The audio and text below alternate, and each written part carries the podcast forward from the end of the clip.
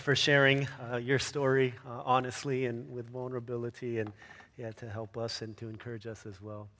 Um, welcome to those who are uh, here in person as well as those who are worshiping online. If you're worshiping online, uh, you can uh, put a note in the chat box just to say hello so we know that um, you're tracking with us. But um, really wonderful to see everybody today. Um, can we do this? Let's take a minute just to look to someone next to you, uh, say hello to a few people around you that you haven't greeted yet. Um, feel free to make some noise if you need to. Um, say hello as we, uh, as we settle in to hear the Word of God together. Yeah. Want to maybe throw out a question for those of us who can remember our childhood. Um, if you could think of, is there something that you, I, I remember my parents were always uh, talking about this particular thing, telling me about one particular thing, or they're always like telling me, warning me about this, or always harping on this thing, or always asking me about this thing. Is there anything like that in your life that you can think of? Yeah, this was a, definitely a hobby horse of my parents. They always were trying to get me to remember this, or always were telling me about that. Uh, for, for many of us, as you know, we're just kind of talking in between services. Um, obviously, a lot of us were saying our parents would ask us, especially if we're far away from them now. Um, are you eating well? Are you eating enough? What are you eating? Just making sure that uh, we're eating okay, because that's important to our parents. Um, for survival, you need to eat, and that was their, that is their mentality. Others, uh, we grew up hearing, um, you got to make sure to study. You got to study well, or you got to play piano. you got to practice your piano well. Or uh, a couple of us were talking in the kitchen. We're saying our parents were always saying, uh, uh, "Don't drive so fast. Don't drive so close to the car in front of you." And even though we're like 45, 50 years old, our parents are still saying the same thing. Don't drive so close. Right? Back off a little bit. I think about things that my parents told me. They uh, and even what they what they say now and what they pray now. I remember like when whenever my my parents would pray for like our kids, Olivia and my kids kids.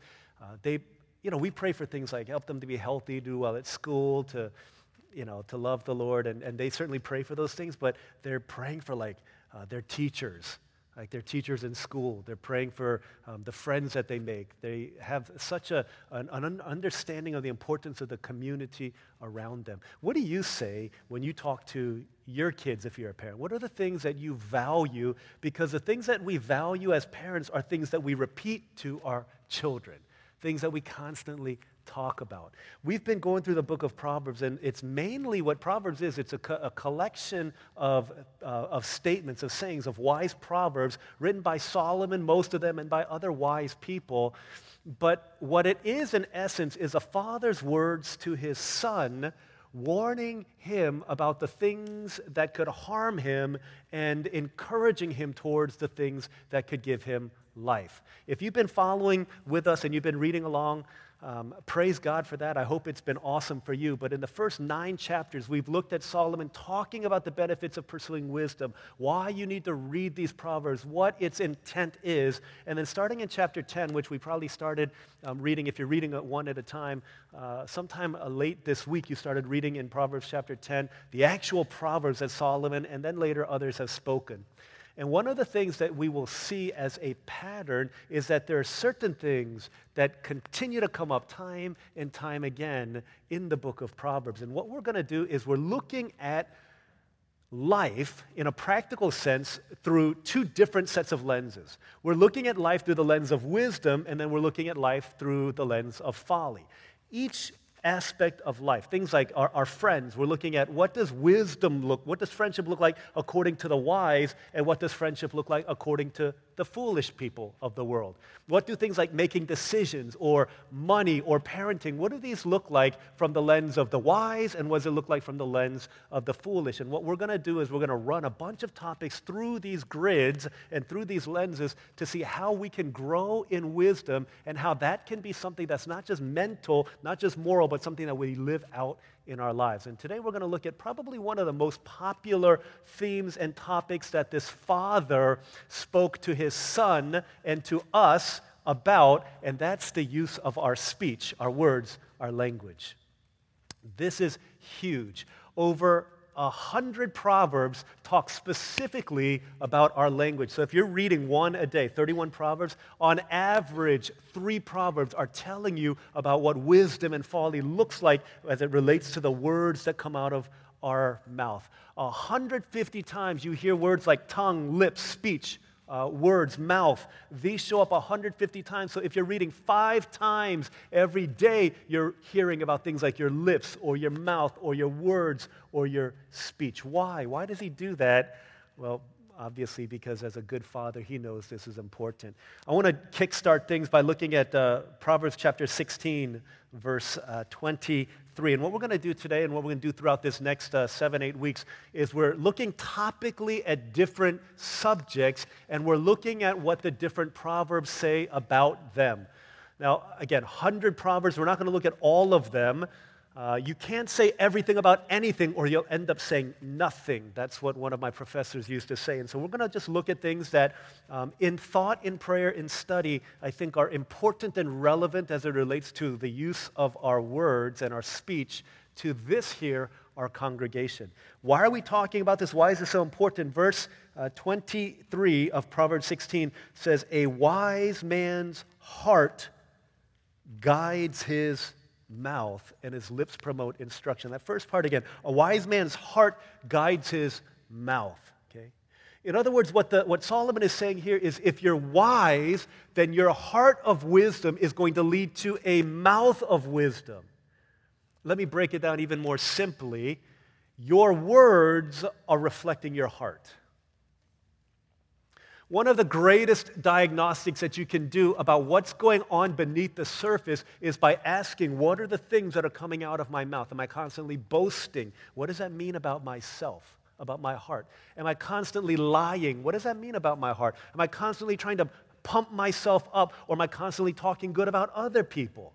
Am I constantly talking about Jesus? Am I always complaining? Am I always angry? Am I always yelling at people? What does that reveal about my heart? Because Jesus says in Luke 6 45, out of the overflow of the heart, the mouth speaks. Now, you've seen things like, um, I think in like 1900 or 1920, something like that, um, this company called Scope put out this product to battle something called halitosis right? Halitosis was a made up disease for bad breath. And so they did this thing to try and make it sound scientific that this mouthwash can get rid of bad breath. But as you go on longer in life, you begin to realize that bad breath doesn't come from your mouth, it comes from your stomach, something a lot deeper. Well, it's something that Jesus was saying. It's out of the overflow of the heart your mouth speaks. It's not a mouth problem, it's a heart problem because what you say reflects who you are in your heart. And this is why this is so important. Okay, this is why it's so important. Proverbs 18, verse uh, 21. Let me tell you why what we say and what's in our heart, checking that and understanding what's there is so important. This is what he says in Proverbs 18, verse 21. It says, The tongue has the power of life and death, and those who love it will eat its fruit. That means in your mouth you have a weapon, your tongue. And James says this in, I think, James chapter 3. But in your mouth is a tiny little weapon that can give life or it can bring death to people. That's huge. That's huge. And so, based off of these two verses as our springboard to show that, okay, I, you, you, break it down. Okay, so here's what we saw last week. Last week, okay, in the first two weeks, you saw that wisdom and folly, there's two ways of doing life. If you follow wisdom to its end, you'll find life. If you follow folly to its end, you'll find death. And if wisdom, the heart of wisdom, is revealed in your mouth, then it makes sense that out of your mouth comes either life or death. And so that's our simple outline for today. Two thoughts. We're going to look at maybe eight or ten different verses today. But two thoughts. Here's the first one The words of the foolish bring harm and death. Okay? The words of the foolish bring harm and death. If you have been hurt by the words of a person, that person was speaking words of folly. Here, we have grown up hearing somebody tell us you got made fun of at school because you were tall or short or this or that, and you come home and you tell somebody, or you tell your friend, you tell your teacher, you tell your parent, and your parent says, Hey, hey, hey, it's okay. You know why? What do they say? Sticks and stones can break your bones, but words can never hurt you. You've even said that to somebody who was talking smack about you, right? You, they, would say, hey, you're ugly. Hey, you know what? You're, you're not funny. You, you're not that smart. You're not that bright. Whatever it is, they say these things, and you respond back to them. Sticks and stones can break my bones, but words will never hurt me. When in reality, you know that you're betraying the truth. You know that these words, oh my gosh, they do so much more than what sticks and stones could ever do. Sticks and stones can break my bones, but words will never hurt me is a nice, nice, pithy, poetic statement, but they were not the words of Lady Wisdom, the words of Lady Folly. A few years ago, um, guy named, I think his name was Conrad Roy, something like that. He lived up in, in the New England area. 18 year old young man um, ended up taking his life, got into a truck, turned it on, carbon monoxide poisoning, and he ended up passing away, ended up taking his own life. But the story behind it was that he had a girlfriend who was a year younger. They only lived like 30 miles apart, but they never saw each other. They always texted, always talked on the phone, saw each other maybe a handful of times during their entire relationship as what he said was boyfriend, girlfriend, what she said was um, just a friend. You say he just a friend? Oh, baby, yeah. But so he, she, they, would, they would text and they would talk on the phone. He was depressed. He was on medication. He was suicidal. And at first she said, No, don't do it, don't do it. And after a while, her tone changed, and she said, You know what? Yeah, you should do it. We can be like Romeo and Juliet, this modern day love, romance, suicide. She said, Go ahead and, and do it. So he turned on his car, and in that moment, he realized he's making a mistake. He started crying, and he told her, I'm scared. I don't want to do it. And she ordered him, Don't be a chicken. You've got to do it. You've got to do it. You've got to take your life. And against his own desires and wishes in that moment, he ended up taking his own life. And she was sentenced to jail for manslaughter because the court knew what you and I know intuitively that sticks and stones can break my bones, but words can kill a person, can sear a soul, can damage us at the deepest possible level because words of a fool bring harm and death. You know how much offhanded comments have hurt you. You may not know how much your offhanded comments or even malicious comments have hurt other people.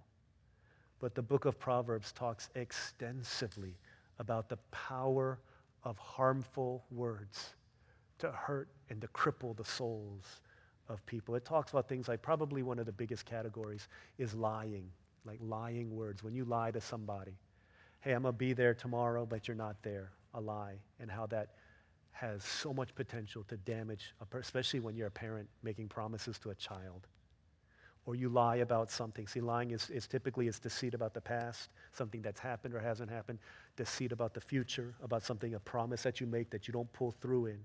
But you know the power of words to hurt and to harm. Promises made, promises broken. Lying is one of them. Um, flattery, when you talk so highly about somebody, but the motivation is not to bless them, the motivation is that you could get something out of them. The modern day term for flattery is to brown nose or to kiss butt or whatever it is. Like you are sucking up to a person, you're speaking nicely of them in order that you might gain something from it. There's a lot of different sins of the tongue that Proverbs talks about. And uh, I'm not going to go into great detail about it, boasting, talking about yourself in a way that pumps you up and makes you look better than you are in reality. These are all aspects of sinful language and harmful language. But I just want to talk about a couple. At, at Harvest 201 this week, um, uh, we're just we're talking about sin. And one of the questions I asked is, what are some sins that people your age struggle with? And someone in her 20s said, uh, gossip. Gossip is something, especially within a circle of friends, within a youth ministry, within a church. When people say, I've been hurt by the church, a lot of times, a lot of times. Why? How? Goes back to this sin of gossip. A lot of times it's willful, a lot of times it's not. But look what it says. Let's, let's look at uh, Proverbs 11.9. Proverbs 11.9, we'll look at uh, what it says about gossip here.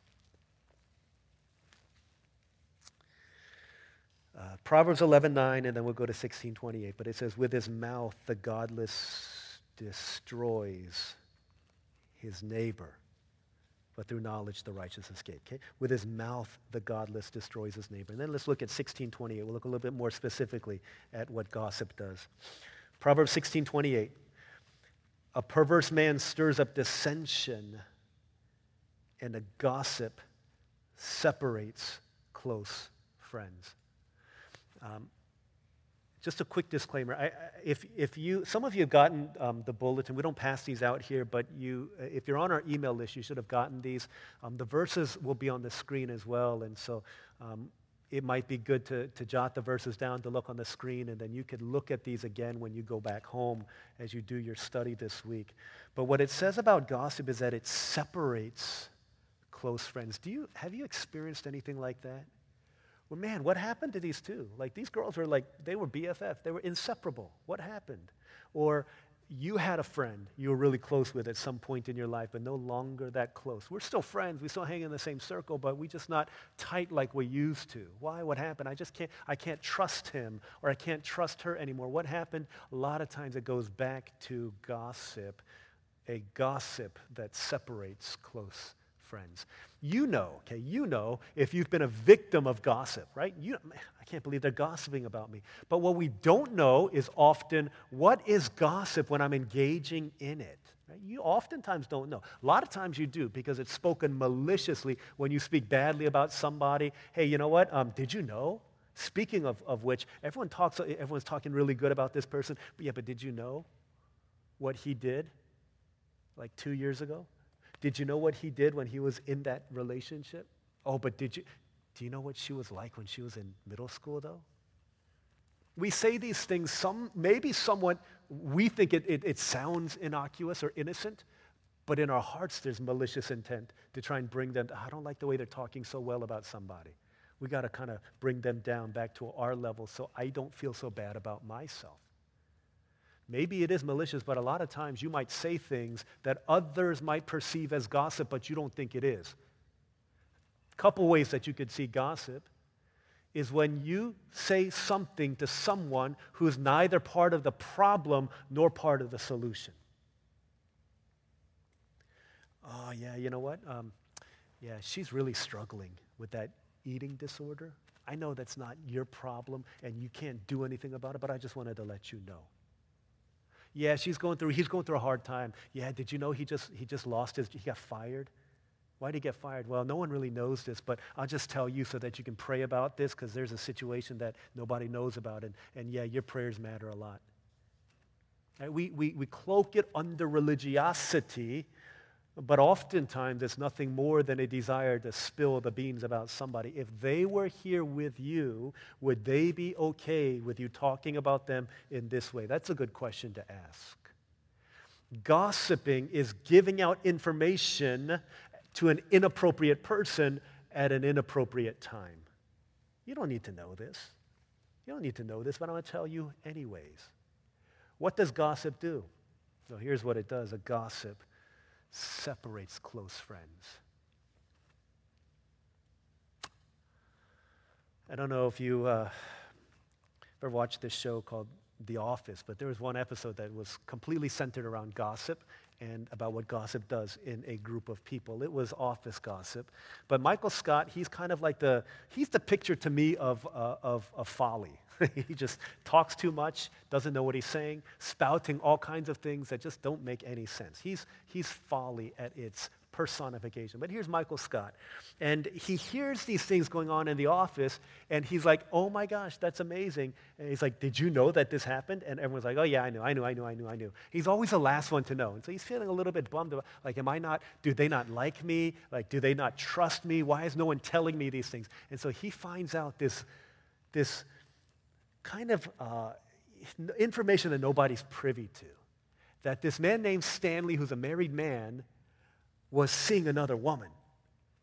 And so Michael is really excited because this is the office gossip that nobody knows about.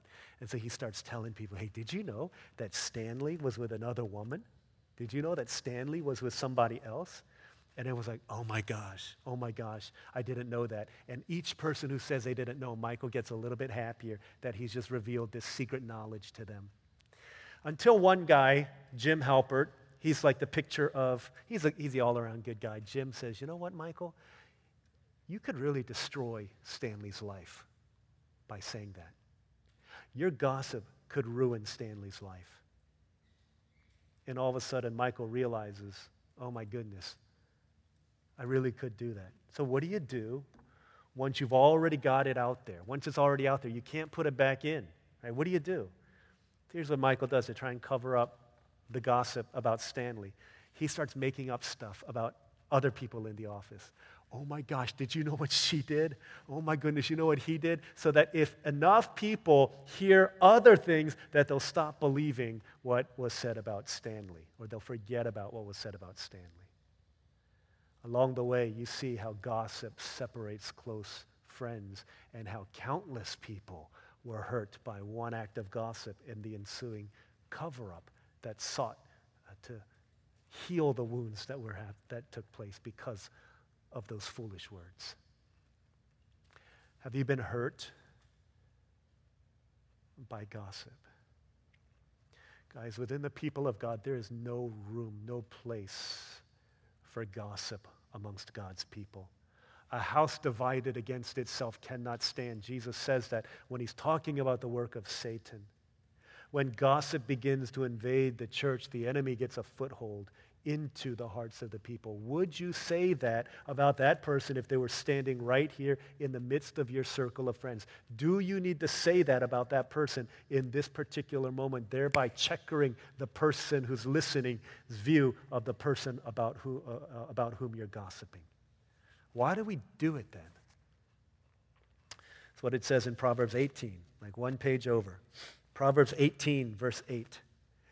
The words of a gossip are like choice morsels.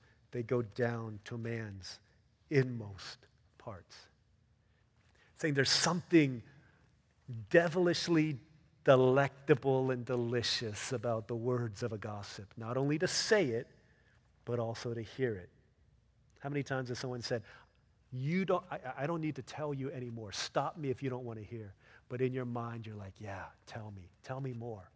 Why? Because the words of a gossip are like choice morsels that go down into your inmost parts. It's like, it's like that, that final piece of, of ribeye that's like perfectly marbled and it's fat and it's juicy and it's per- like all of the other parts have been so good, but this is this is it. This is like the best piece. And as you're eating it, you're, you're closing your eyes because that's what you do when you eat food that's amazing. You close your eyes, and as you're chewing it over and over to get all of the juice out of it, as it goes down, you're like, oh my gosh, I just want a little bit more, just one more piece.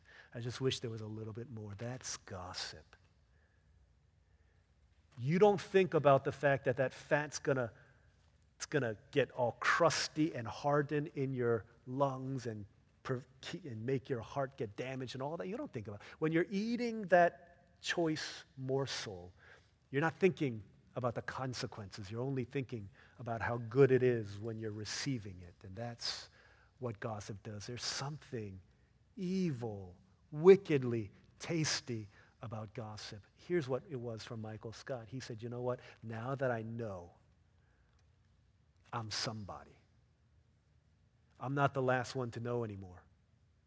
People seek me out because they want to know from me the information that I have. Maybe that's you. Maybe your gossiping mouth is betraying a heart that feels insecure in your social group. But if you know, then as I share, I can feel closer to these people. I have something to offer in these conversations and in these relationships. It's a wicked thing and it has no place in the family of God. Gossip. The second way, the second way that words of the foolish can bring harm and death to people is when you insult people, you slander people, you talk badly about them. I could go on and on. There are many, many passages, many, many passages that talk about slander, which is basically speaking ill about somebody, their actions, their attitude, their appearance, their character, talking bad about that person. Right? say, like, it, it can be gossip. Yeah, absolutely. And oftentimes it is part of gossip, but there's, again, evil and wicked intent as you talk about that person. But what I want to do is I want to look at Proverbs 26 because here we see not only the word, you know that the word itself, the words itself are wrong to insult people. But what we often do is we justify those words. And that's what I want to look at here. Why the justification is so wicked. Proverbs 26, verses 18 and 19 says, Like a madman shooting firebrands or deadly arrows is a man who deceives his neighbor and says, I was only joking. So here he's talking about a person who lies, who says something they should not say, who uh, twists the truth. And when the person says, Dude, I can't believe you, you lied to me, he says, I was only joking. In other words, this is the rationalization of evil speech by saying, I was just joking. Have you ever been hurt by someone who said something to you, and then when you started crying and they found you in the room, or someone told you, you know what, she was really, he was really hurt by that, it really scarred him. And when that person comes to talk to you, it's not, I'm sorry, what I said was wrong. I shouldn't have said it. Their response is, Come on, why are you so serious? You know I was only joking. I say that to everybody. I'm always messing around with people. You know I didn't mean it. But in actuality, whether you meant it or not, here's the impact. Like a madman, a crazy person shooting firebrands or deadly arrows. That's what it's like. The firebrands, the bullets have gone into you. The arrows have gone into that person already, and then you say, I was just kidding. I was just kidding it doesn't negate the fact that the damage has been done to their psyche, to their soul. Hey, let me take that bullet out of you, pull it out, and the blood comes gushing out. Let me take that arrow out of you, take, the, take that arrow out, but the pain and the wound still remain. I was only joking. Dude, lighten up.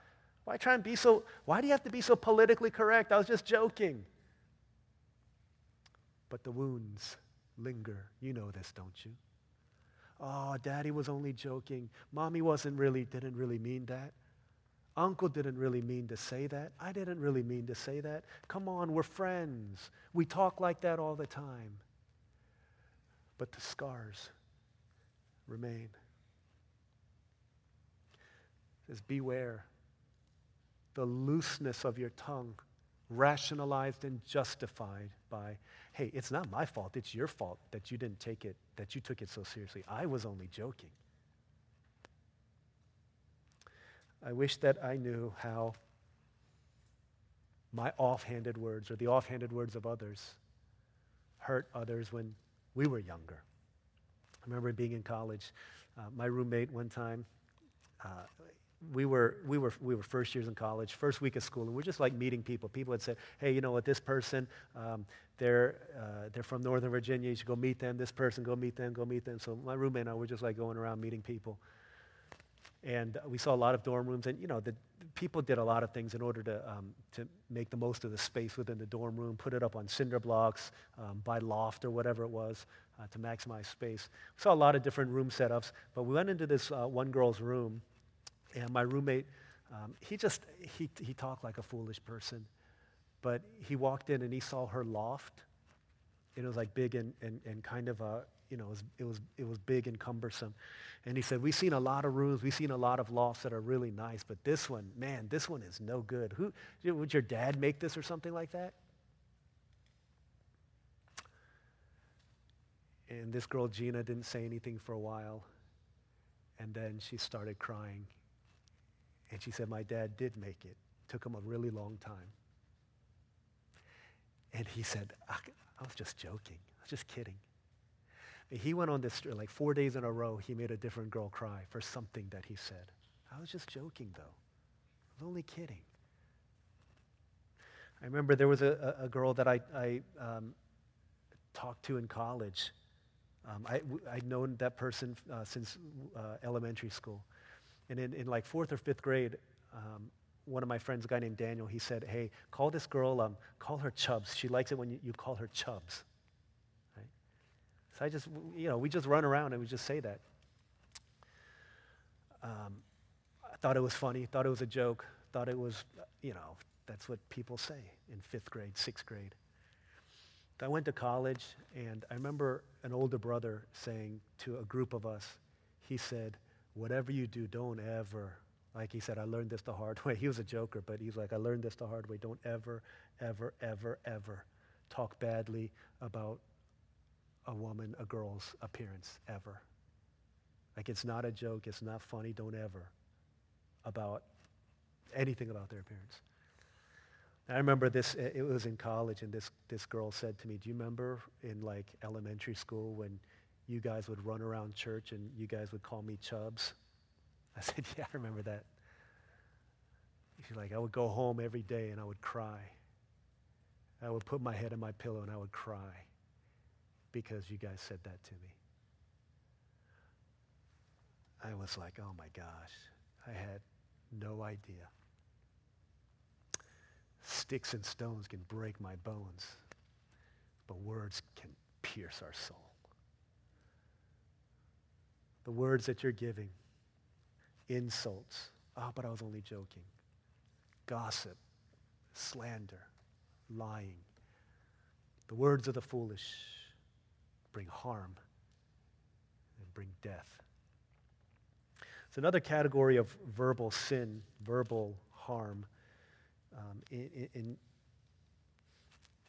in chapter 10, verse 19 says, When words are many, sin is not absent, but he who holds his tongue is wise. When words are many, in other words, when you talk a lot, right, you talk a lot. Yeah, that guy, that, that girl always talking 25 days, 25 hours a day, always talking constantly talking, never talk, talking their sleep, talking, talking, talking, talking, talking. You realize they're talking a lot, they're talking a lot, but they're really saying very little. Just talking. It says, when words are many, when you're always talking, you're bound to be sinning in your speech. Either talking about yourself, flattering yourself. The more you talk, you're talking. A lot of times you're just talking, you're thinking out loud. Oh, don't mind me, I'm just thinking out loud. Where words are many, sin is not absent. But the wise, he who holds his tongue, is wise. And so we remember what you may have learned in elementary school. It's what our daughter Manny told us a couple years back. She learned this. She said, Daddy, you need to think before you speak. Think before you speak. I was like, Thank you. She said, Is it, ask yourself, is it true? Is it helpful? Is it inspirational? Is it necessary? Is it kind? Especially as the people of God, we need to think before we speak, knowing that there is power in our words to bring harm and to bring death. But on the flip side, the capacity for our words to cut down, to hurt, to harm, to kill, no matter what that capacity is, the capacity of our words then to give life and to heal to bring healing is that much greater. The second thing that we see is that the words of the wise uh, bring life and hope. You fill in the blank life, hope, bring in a bunch of different things. Whatever is good, that's what it does. You know this, even at a young age, how you remember words that were spoken over you when you were little. Maybe good words that were spoken. Like, man, I forget who it was, like Mark Twain or somebody said, I could live for three weeks on a compliment or something like that. Uh, John Gottman, who uh, is a family therapist, he says for a marriage, a family to survive, he says for every one negative statement spoken, you need five positive statements to counteract that. It's five to one. It's what they call the proven principle in order for a family to thrive, here's what he said 20 positive statements to every one negative statement.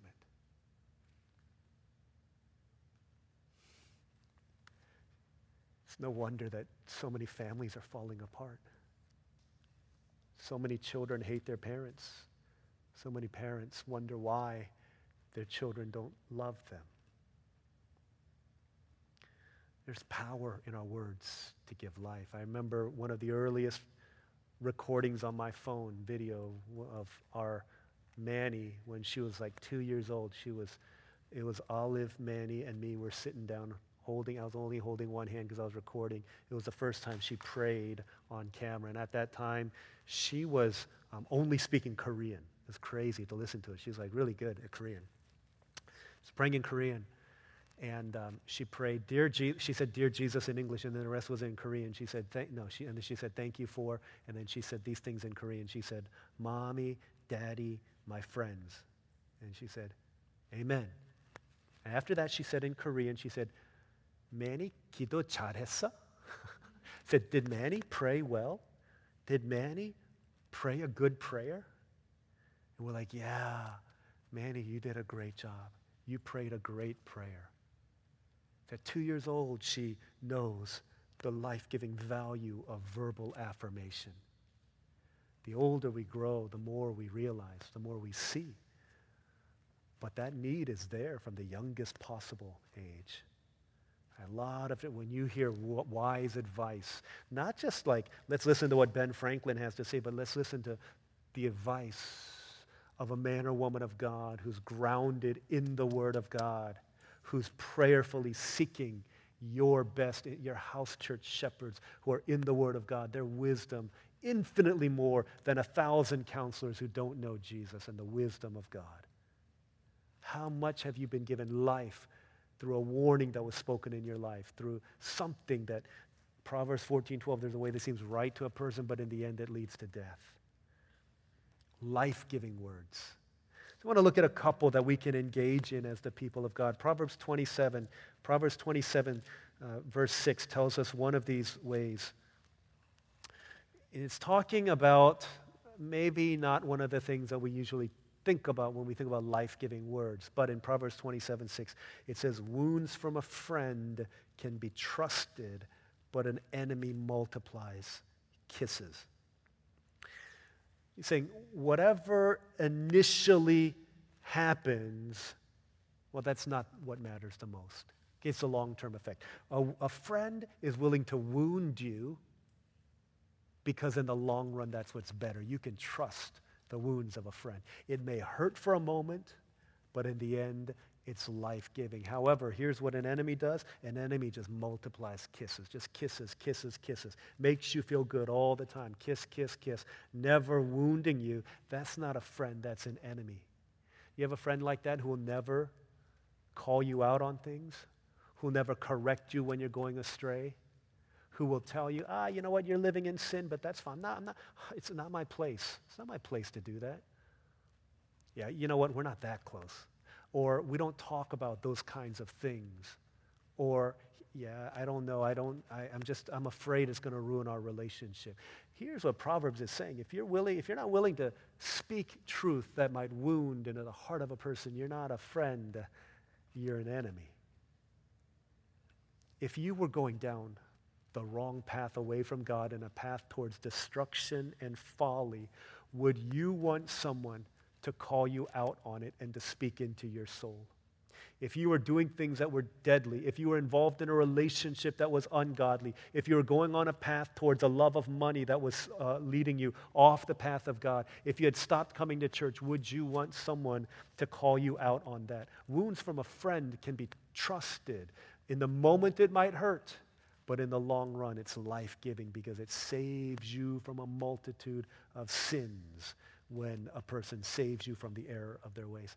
There are a lot of times that we have to do that within the church. A lot of times that uh, we need to do that with our kids. But would you do that with your friends? Would you do that with those who are in your house church? Would you do that with a, someone who's older than you? because you consider yourself to be a friend. Correction is a life giving use of your tongue. The other thing, the other thing we'll look at uh, in chapter 15 of Proverbs, chapter 16 of Proverbs, verse 24. To use your words, and this is a broad and huge category, um, we'll just call it encouragement. Okay? words of encouragement. Verse 24, chapter 16 says, Pleasant words are a honeycomb, sweet to the soul and healing to the bones. Pleasant words are not just honey, which you eat at one time and then it's done, it's sweet in the moment, but it's a honeycomb. It constantly produces sweetness long beyond the initial tasting and ingesting of those words. When you speak words of encouragement, we did a whole series on this a couple years back, to words that, that, that pour courage into the life of another person.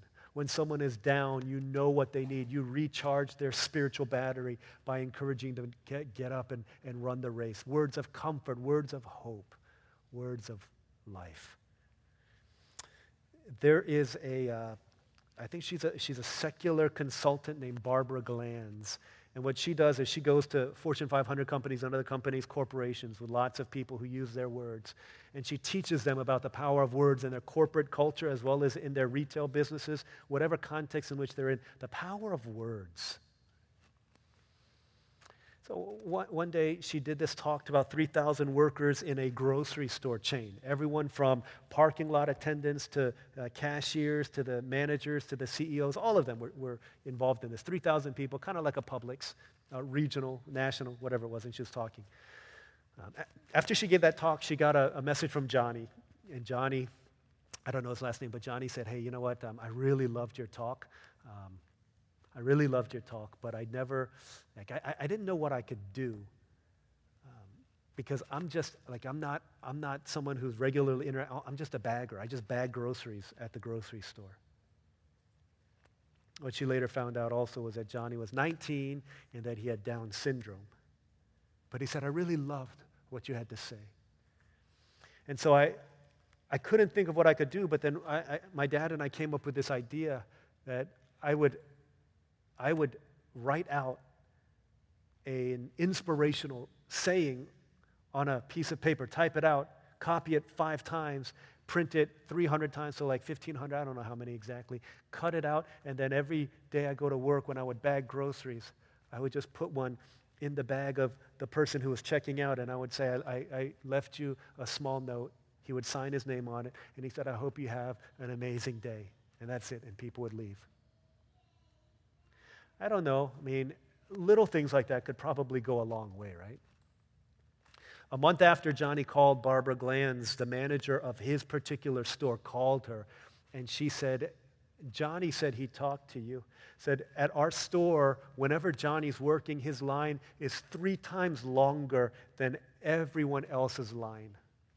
It goes back to the frozen food section, which I don't know how long that is, but he said, We try to redirect people to other lines, but they say we want to be in Johnny's line to hear what he has to say to us today through his words of inspiration. This lady said, I used to come to the grocery store once a week, but now every time I'm in the area, I just want to stop by just so that I could see Johnny, to see his smile, and to get his inspirational quote of the day. How much people are starving for some kind of inspiration, encouragement, comfort. This manager said, Johnny has changed the entire culture of our grocery store. He's not Johnny the manager. He's not Johnny the CFO.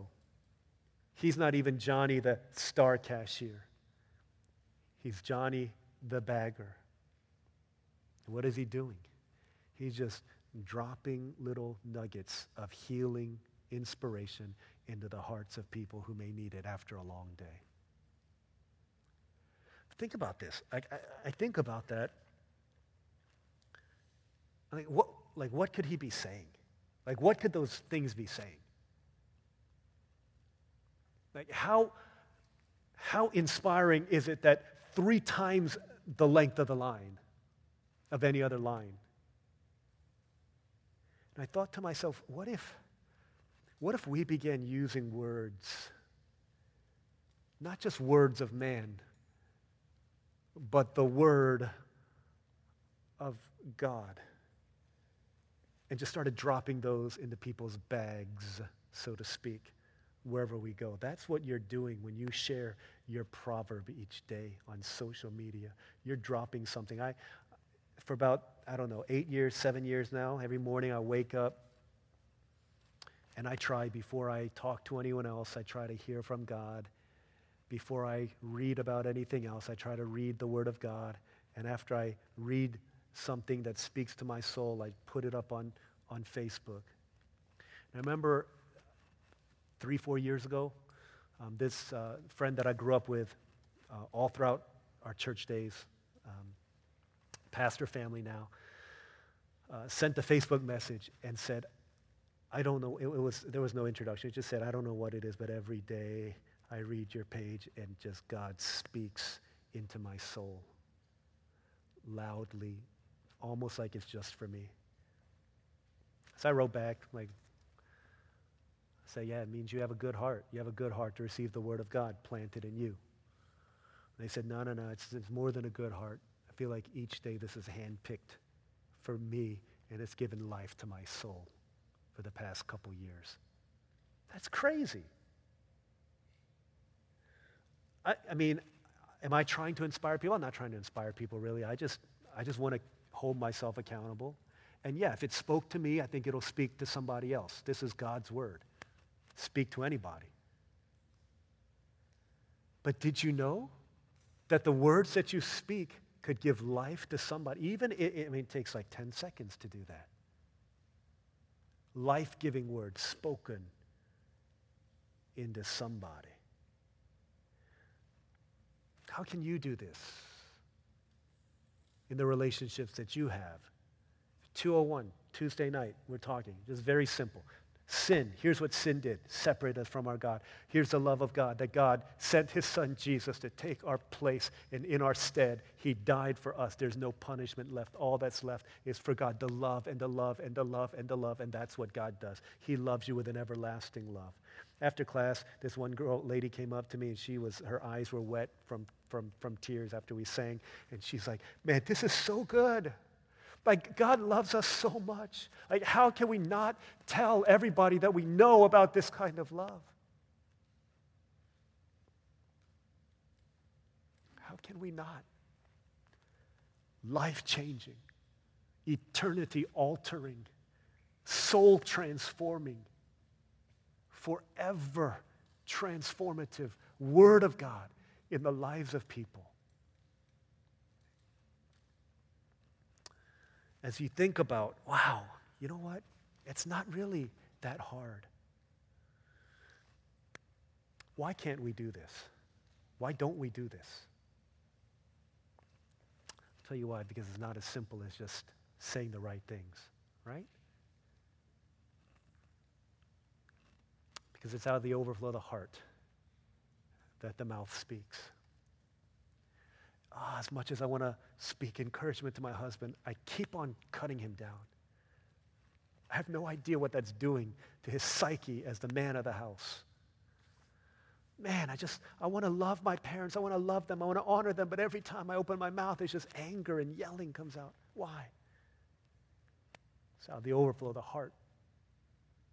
The mouth speaks. What happens if out of this overflow constantly spews hurtful, harmful, death bringing, not life giving language, words, speech? Why? What's, what happens when your tank is poisoned by toxic words that you've heard growing up? Negativity in your home. Well, I learned something. Uh, I learned something a few years ago from a movie that I watched.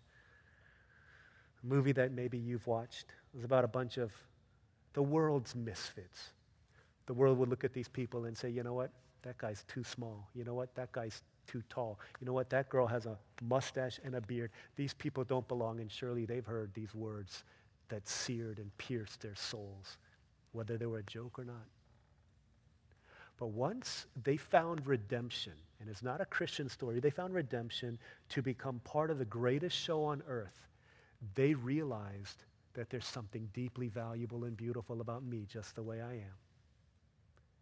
When the sharpest words want to pierce my soul, I must send a flood. I'm going to drown them out. What do you do when the When the tank is poisoned, you send a flood to drown out the poison so that good water can come out, so that your words can be life giving like fresh water to a weary soul. What do you do? See, the problem is that our hearts have been damaged. And you know whose words are the most important words in the life of a person? Well, I'll tell you who. It's the words of the most important person in your life. It's why the words of your parents, so much power. If you're married now, it's the word of your spouse. Everyone else can say, You're ugly, man. But if your wife says you're the best looking guy I know, then you're going to feel like you're on top of the world. Who the most important person says you are is what the looking glass self says you will become. Because these words matter to us. How powerful are words? You know how powerful words are, but how powerful is the ultimate word? Word of the Father now in flesh appearing. In the beginning was the Word, and the Word was with God, and the Word was God. He came from the Father, full of grace and truth. Not only what you say, but how you say it, full of grace and truth. He came to that which was His own, but His own did not receive Him. How did they reject the final Word of God, Jesus? How did Jesus, how was He rejected? It was with sticks and stones, absolutely, but every day of His ministry life it was through words, insults, barbs verbally hurled at him. Words that spoke slander and gossip about him. How did Jesus withstand all of that so that on the last day of his life, he spoke, Father, forgive? for they know not what they're doing. Because on the day Jesus began his ministry, he sat in the presence of the Father and he saw the heavens open up and he heard a voice from heaven saying, This is my Son whom I love. With him I am well pleased. And because the most important person in his life spoke those words over Jesus, no matter what anybody else said, could never drown out that voice of love. And out of the overflow of his heart, his mouth spoke. You and I need to hear these words. You and I need to hear these words because you see, at the cross, here's what happened Jesus was punished for the verbal sins of the foolish. Though he spoke no ill words in his life. You think about what Jesus did to a woman who was caught in adultery. Everyone wanted to kill her, kill her, kill her. He said, I don't condemn you. Go and sin no more to a woman who is called wasteful for breaking a jar of alabaster oil and pouring it on Jesus' feet. When everyone was mocking her, Jesus looked at her and said, What you've done, you've done a beautiful thing to me. And everyone else was making fun of these people, were slandering them, saying, Blind Bartimaeus, be quiet, don't call out to Jesus. Jesus said, Get up and get your healing and go and walk and live. When it was Peter that everyone looked at this Galilean, stupid, big bearded, big haired fisherman, he can't do anything. Jesus said, You're going to change the world. And even after he failed colossally three times, saying, I don't even know this man, the night before he died, Jesus looked at him after he had forgiven him, raised from the dead, and he said, Peter, look at you, look at me. Go and feed my sheep and go and change the world for the glory of Jesus' name. It was Jesus who then hung on the cross on the last day of his life, and he was punished for the way that insulters and mockers and slanders and gossips ought to be punished. And when he called out in his hour of greatest desperation and need, he was met with the voice of silence. Jesus was ignored by the most important person in his life in the hour that he needed it the most he was given the silent treatment that you and I deserve for all of the people that we'd hurt, for all of the people that we'd mocked, all the people we'd gossiped against, all the people we'd killed with our words. So that when we trust Him, our hearts can be flushed clean, so that now, in our hour of greatest need, we can see the heavens rend, and you and I can hear the Father, the most important person in our life, say of you, You are my daughter, whom I love. With you I am so well pleased. You are my son, whom I love. With you I am well pleased. Even though you failed, I love you with an everlasting love. And we say, with the misfits of the greatest showman, we say, This is me. It's not who you say I am, it's who God says I am. That's who I am. And when we get that in the deepest parts of our heart and we believe that, boy, you know the power that this has to flush out the negative toxins and the poisonous words that have been spoken into our soul so that now out of the overflow of our hearts come life, come wisdom, come joy, come refreshing streams that could give life to those around us. Do you believe this gospel. Because when you do, it changes everything about the way that we live. We begin to walk in wisdom, the beginning point of which is the fear of the Lord. And in right relationship with him, we now have a choice. Where before there was none. We now have a choice. Lady wisdom, lady folly. Words of wisdom, words of foolishness. Words of healing, words of harm. Words of life, words of death. Let's choose to believe that we are who he says we are.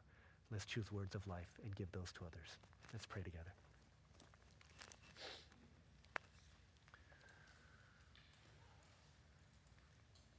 As you think about your life and as you think about an inventory of your words,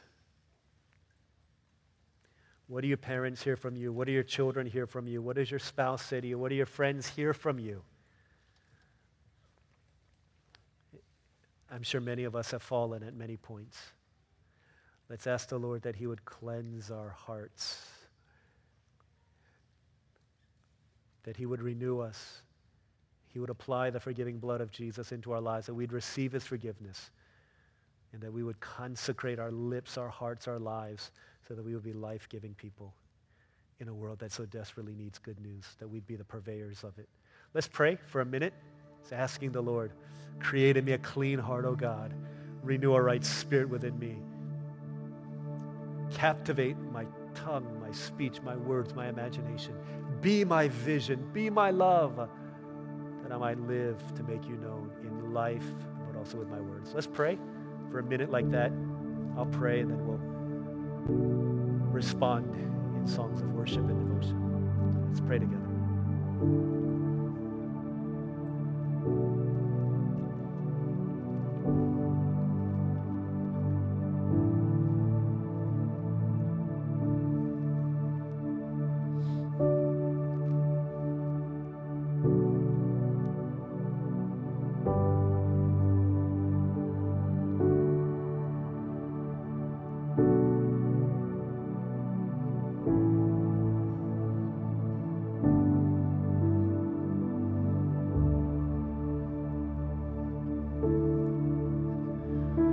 Father in heaven, thank you so much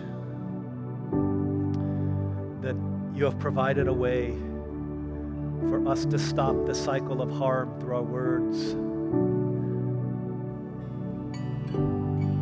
When Jesus came to this earth to live the life we should have lived, to say the words we should have said, and to die the death that we should have died, Jesus made it possible for us as our substitute as our representative, as our champion for that finished work that he did to be applied to us.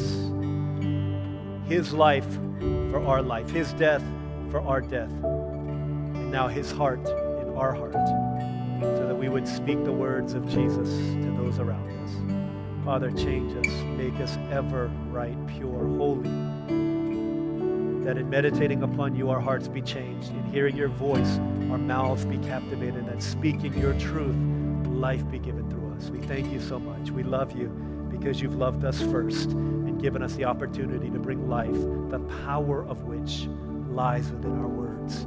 May we steward well for your glory, your joy, and the blessing of many. In Jesus' name